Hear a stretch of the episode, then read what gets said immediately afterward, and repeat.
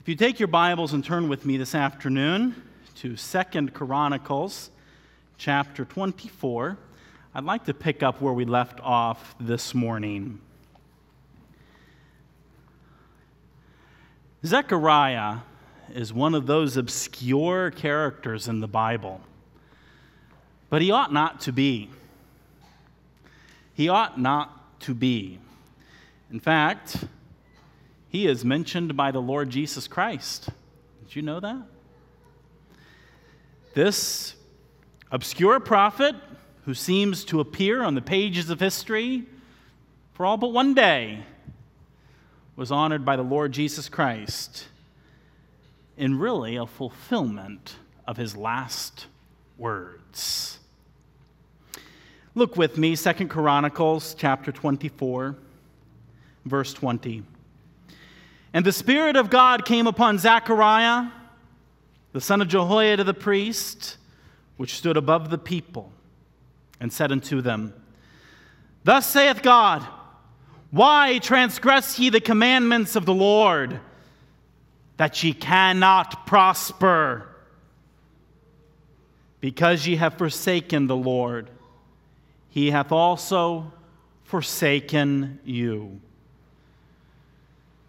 And they, the princes with King Joash, conspired against him and stoned him with stones at the commandment of the king in the court of the house of the Lord. Though at, thus Joash the king remembered not the kindness which Jehoiada his father had done to him, but slew his son. And when he died, he said, the Lord, look upon it and require it.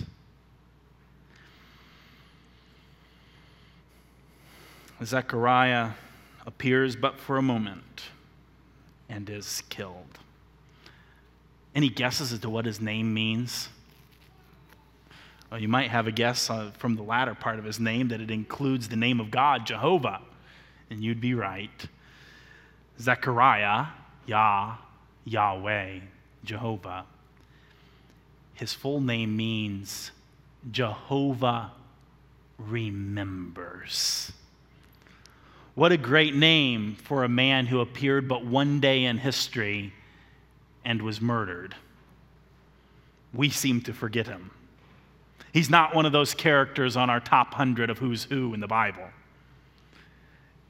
He's faded from our memory, but his very name means Jehovah remembers. And that's really what he is calling for in his last words. The Lord, that is Jehovah, look upon it and require it. Fast forward with me in history. This is during the reign of King Joash. Go all the way through the end of Judah. Judah is carried away captive to Babylon. 70 years of captivity ends, and Israel returns to the land. There is another prophet that arises whose name means Zechariah, which means Jehovah remembers. In fact, the book Zechariah in your Bibles, the Old Testament book, is not the same Zechariah. It's a Zechariah who lived a few hundred years after this Zechariah. But turn with me to this Zechariah. Again, his name too means Jehovah remembers. He began his prophecy in the eighth month in the second year of Darius. You heard about him from Daniel, remember? That was the king who threw Daniel into the lion's den. And the word of the Lord comes to Zechariah.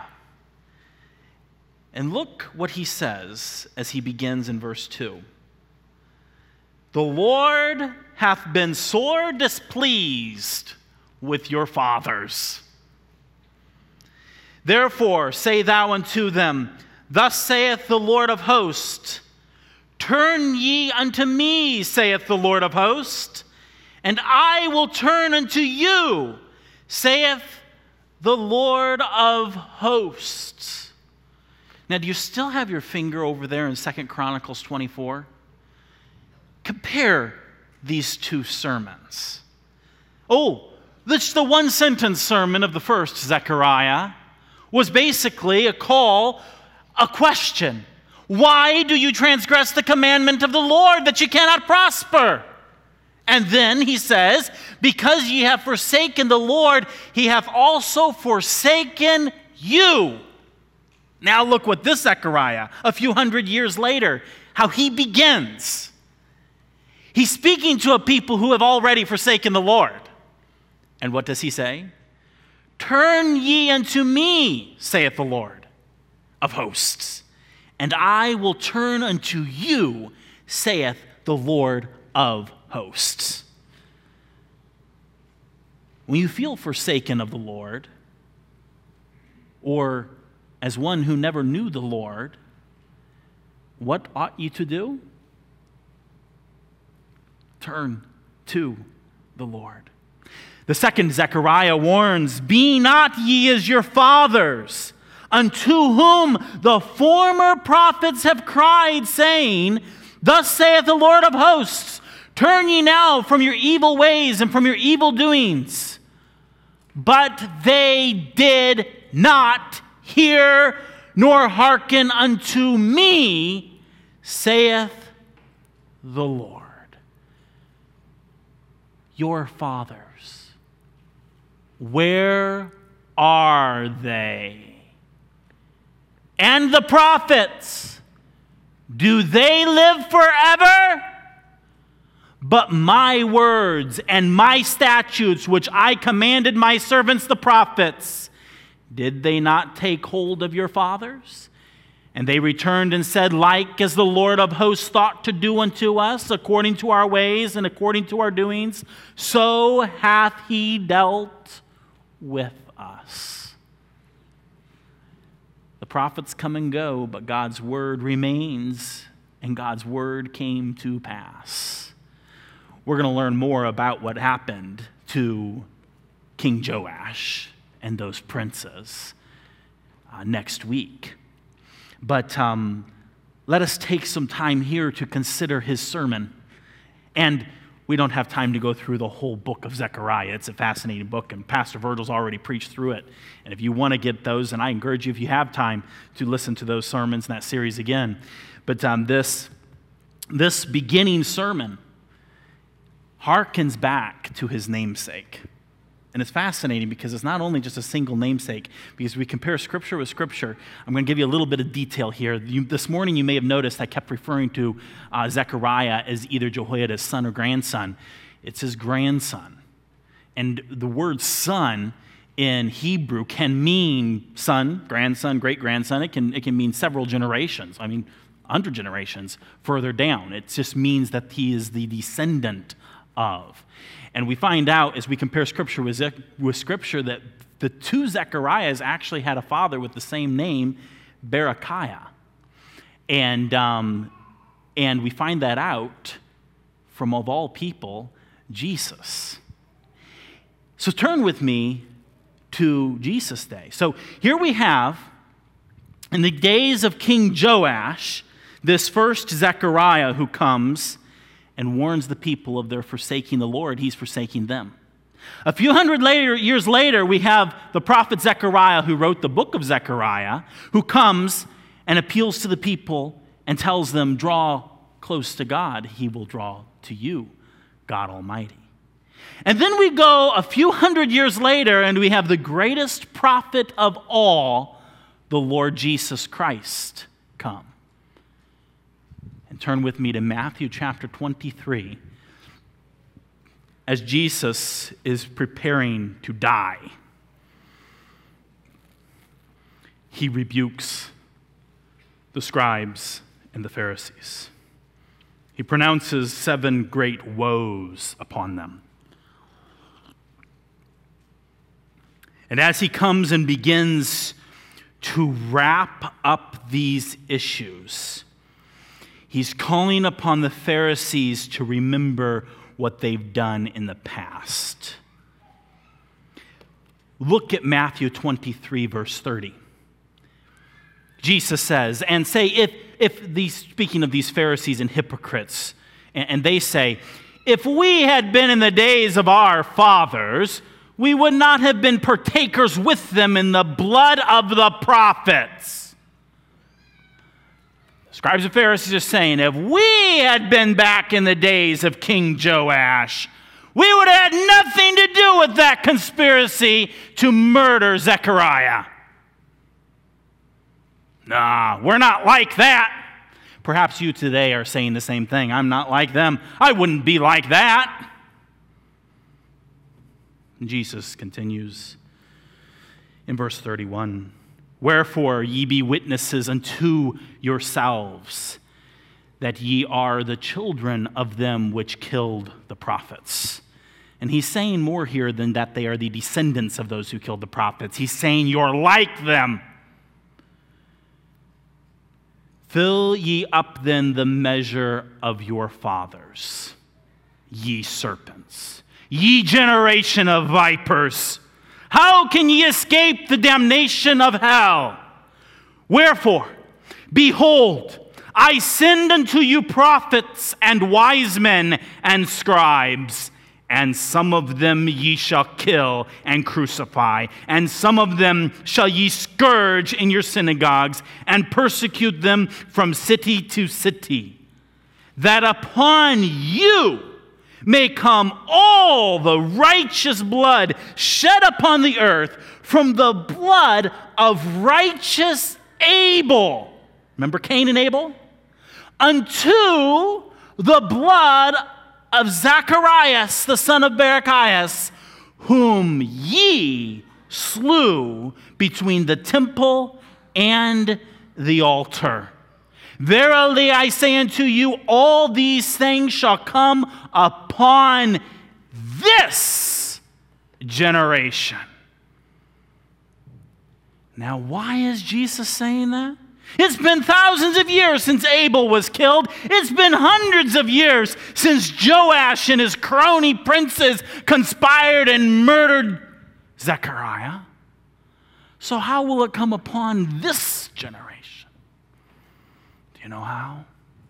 Because this generation is, as he is speaking, conspiring to kill the greatest prophet of them all Jesus, the eternal Son of God. And you might think Jesus is rather stern in this, and he is. But notice how his tone changes in verse 37 as he goes from denouncing these scribes to weeping. Oh, Jerusalem, Jerusalem, thou that killedest the prophets and stonedest them which are sent unto thee. How often would I have gathered thy children together, even as a hen gathered her children under her wings, and ye would not. Behold, your house is left you desolate. For I say unto you, ye shall not see me henceforth till ye shall say, Blessed is he that cometh in the name of the Lord.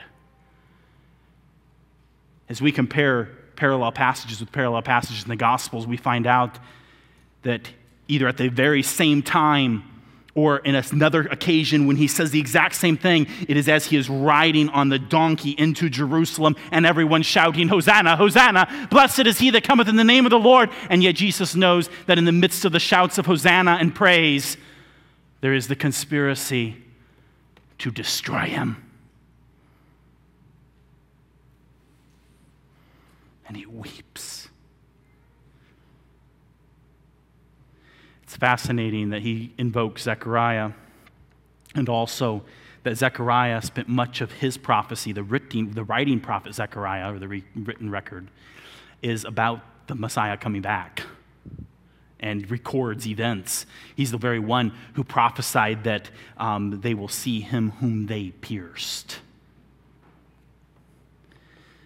So I have a question for us. To whom do you give ear? Who do we give our ear to? Here, here Jesus says to them in this very moment of, of, of, of you, you hearken to, hearken to these prophets. Hearken, hearken to them. But, but they would not. All of this here. Remember the prophet Zechariah, remember as what he said in all of this here. He's calling to them to turn and to not be as your evil fathers who did not hear nor hearken unto me. Zechariah here is recalling that day of the day when they wouldn't listen to the prophets. So, do we listen? Really, as we consider and wrap this all up this afternoon, I, I, I have really two questions for you. The first one is Do you hearken to God? That's the most important. Do you hearken? That is, hear and do something about it. What God has said.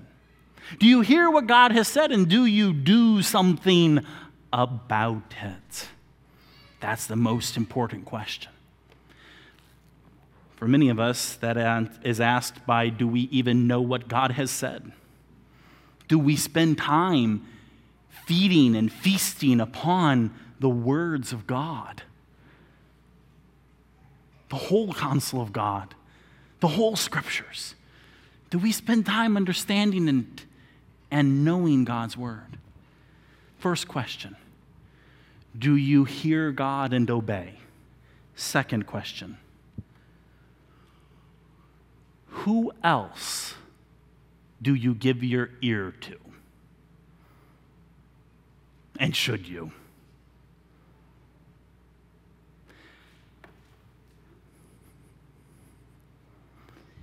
Who do you give your ear to? Remember, when Zechariah wasn't the only prophet sent to King Joash, there were many prophets that were sent to them. And what does it say? They would not give ear. Remember in Bible Hour this morning, we pictured that? You know, they turned around and they covered their ears. You know, we, we, I don't think they did that. I think they just sat there and heard it. But it was, as we say, went in one ear and out the other ear. They did nothing about it, it was just sounds. They treated it as nothing more than sounds. Who do we give ear to? It's sad because this comes immediately after when it tells us and records in Second Chronicles 24 that the princes came and he hearkened to them. And what was their idea? Let's go serve other gods. Now, I think it's actually interesting that in Second Chronicles 24, as well as in Second Kings 12, it doesn't actually say what the princes said. Did you notice that? It doesn't say that they came to him and said, Let's go serve other gods. It leaves it blank. I have a suspicion. I have a suspicion. Satan is awful crafty. He's subtle. He's sneaky. He doesn't always come like that. Kids, listen up. As you grow older, there's going to be all kinds of voices, all kinds of people who have all kinds of opinions and have all kinds of things that they're going to say to you and Satan is out there too, wanting to deceive you. And it doesn't always come like this Hey, Micaiah, let's go serve other gods. Let's go bow down to idols. Sometimes it's that blatant. But very frequently, it's just little things. Hath God said? Did God really say this? Ah, Joash. Yeah, Jehoiada. Yeah, he was a bit eccentric, don't you think? Hey, Charlie, don't you think your mom and dad are a little bit religiously fanatic? I'm making fun. That's not what I think or say. But you see how these little things come in and they question, and they're little seeds. It doesn't say what these princes said to Joash. I don't think it happened boldly. It might have. I think it was ever so subtle and subtle and subtle. Now, ultimately, the responsibility did lie with Joash. He was not grounded, he was not rooted in God as he ought to have been. But who do we listen to? Who are the voices? Who are our friends who may make the little comments of, oh, that's silly. Oh, that's too extreme. Oh, where does it say that in the Bible? Can you make chapter and verse for that? Oh, I don't know how far to go with giving these such examples because there's a thousand and one, a million and one different ways that young people are oftentimes challenged. And I'm not talking about just the ones that are this tall, I'm talking about all of us. Little sound bites, little trinkets of information or questions or details May I challenge you today to ask yourself this question. In fact, even if you have a piece of paper handy, jot some things down. Who do you give your ear to? Who do you give your ear to? I, I hope that at the top of your list, you have God. I hope that's at the top of your list. God is the one I give my ear to and His Holy Spirit. Who's some other people you give your ear to? What does it mean to give your ear to them? That means to listen, to hearken. That means to hear and to do something about what they say. Who do you give your ear to? You give it to God? Husbands, do you give it to your wives? I hope you do. I hope that you listen to your wives. Wives, do you give your ear to your husband? Do you listen to your husband? Kids, do you give ear to mom and dad? We need to. Give ear to mom and dad. What other voices are out there? Oh, you might think of the preacher standing up here. Do you give ear to the preacher? What other voices are in your life, are in your world? Think about it. Do you have a TV in your house? Do you even know who you're giving your, voice, your ear to when you turn that TV on? We don't watch TV in our house. The biggest reason is I don't know what's going to come on next and I'm not interested in giving my ear to what I don't know is going to come. I'm not interested in it. Now, it used to be that you could sum it up that way with talking about the TV, but nowadays we, we carry TVs in our pockets. We have them on our computers, and we have all kinds of voices. Who do you listen to? Who do you give ear to when you sit down in your car and turn on that radio?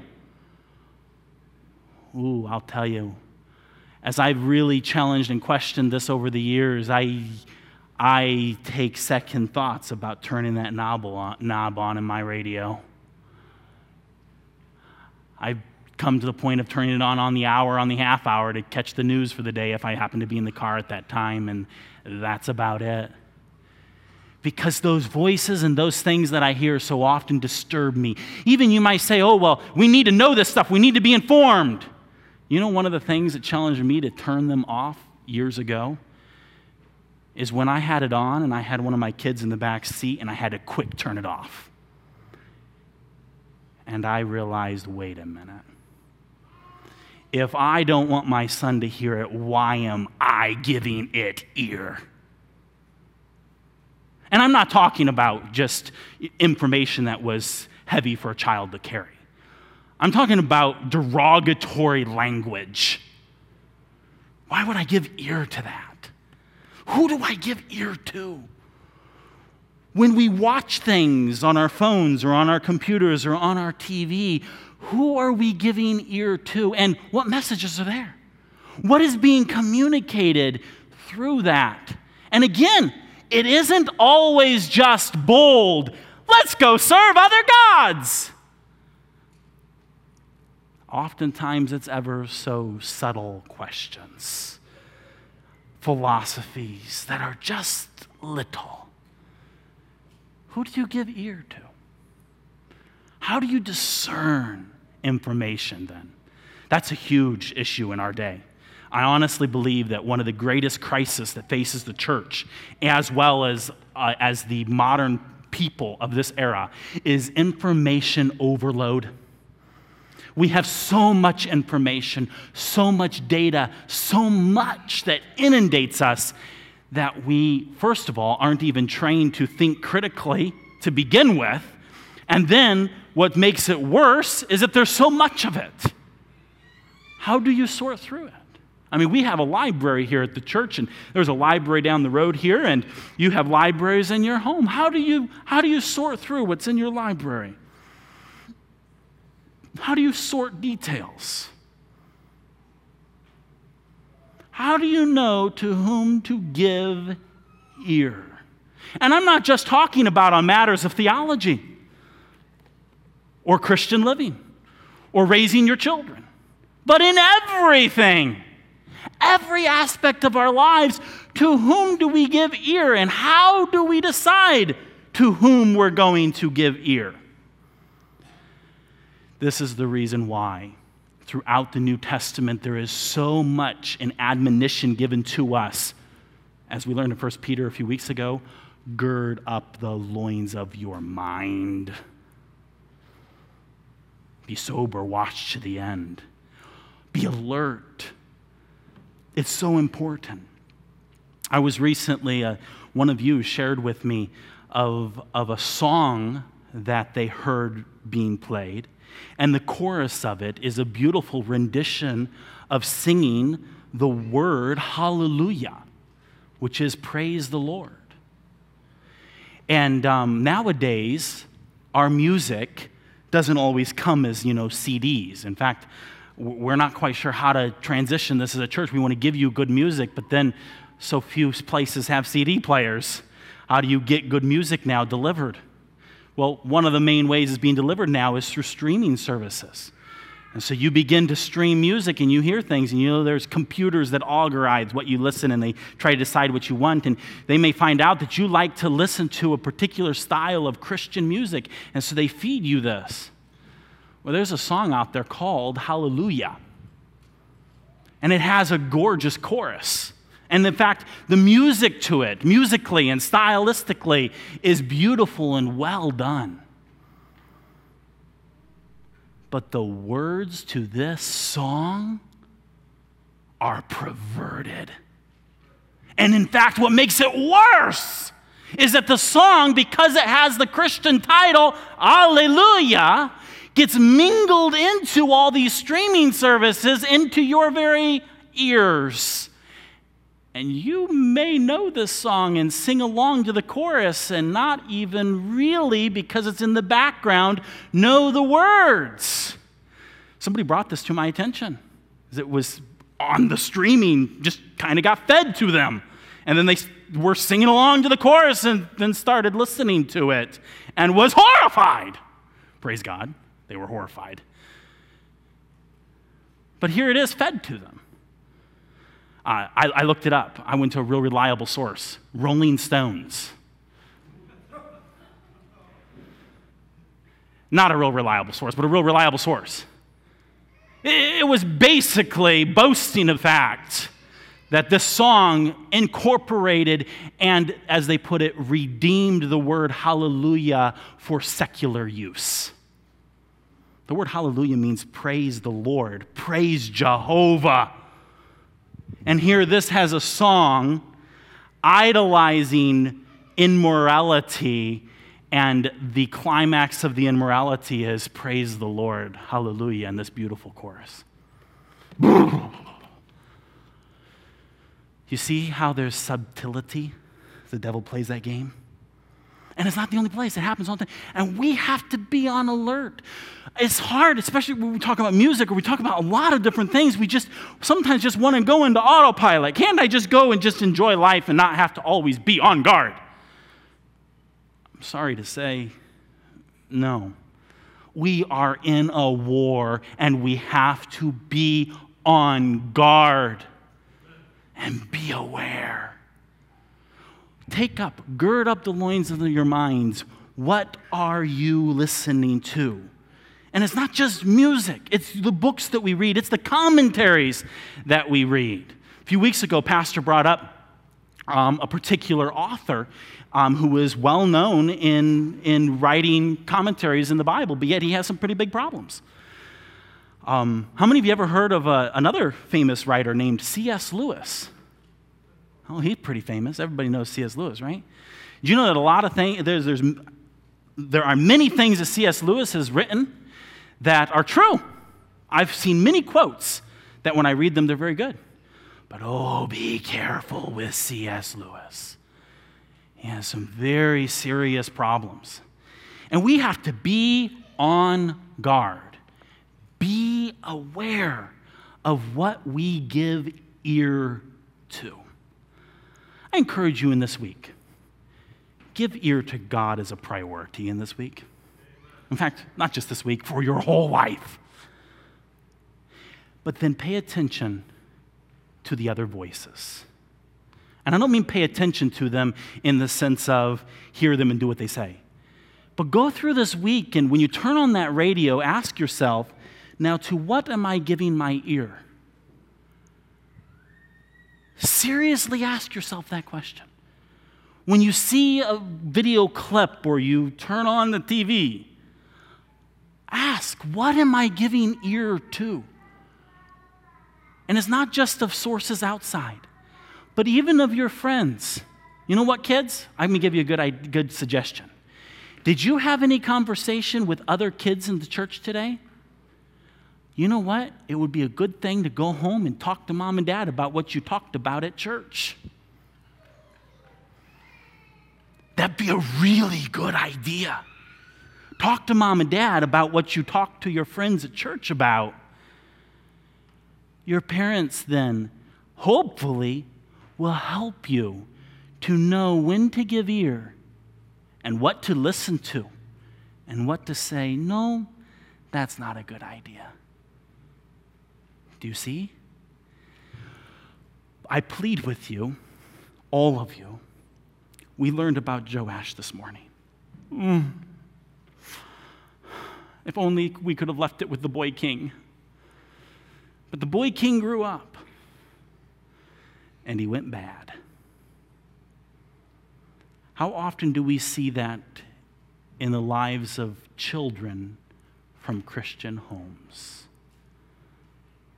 Ask yourself as parents why. Young people, ask yourself why. How are you going to prepare yourself in going out to the world and have to deal with philosophies that likely have some truth or even a lot of truth, but that which is false mixed in? How are you going to prepare yourself to stand guard? Who will you hearken to? And what will you reject? But in all of it, oh, stick close to God. Let me leave you with the words of Zechariah in the book of Zechariah. Thus saith the Lord of hosts Turn ye unto me, saith the Lord of hosts, and I will turn unto you, saith the Lord of hosts. Be ye not as your fathers, of whom the former prophets have cried, saying, Thus saith the Lord of hosts, Turn ye now from your evil ways and from your evil doings. But they did not hear, nor hearken unto me, saith the Lord. Your fathers, where are they? And the prophets, do they live forever?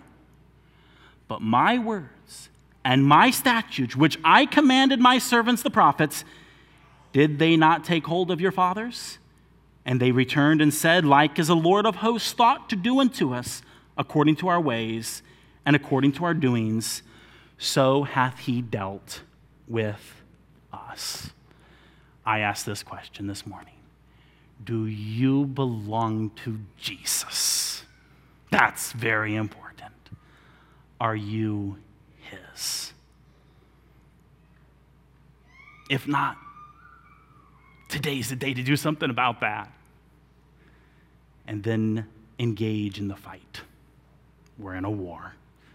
And stand strong upon the sure foundation of God's word and his faithfulness and the empowering of his Holy Spirit. Great God, we thank you for your word. I pray this morning that each one of us would draw close to you, that we would know you, and that we would hearken unto you, and that we would beware of to whom we give ear. May we have wise counselors as Jehoiada. But even in the wise counselors who make mistakes, like Jehoiada did, we would know you first and foremost to be even stronger. Lord Jesus, I pray for those here this morning who have not believed on you, in whom you have not taken up abode, that today they would believe on you, be saved, have their sins forgiven, and that your Holy Spirit would live inside of them. Dear Holy Spirit, teach us. May we not quench you. Guide us as we wander through, but not wander. Occupy with our loins of our minds girded up as we engage this world looking for your return. We need you. We give ourselves to you this day, we pray in Jesus' name. Amen.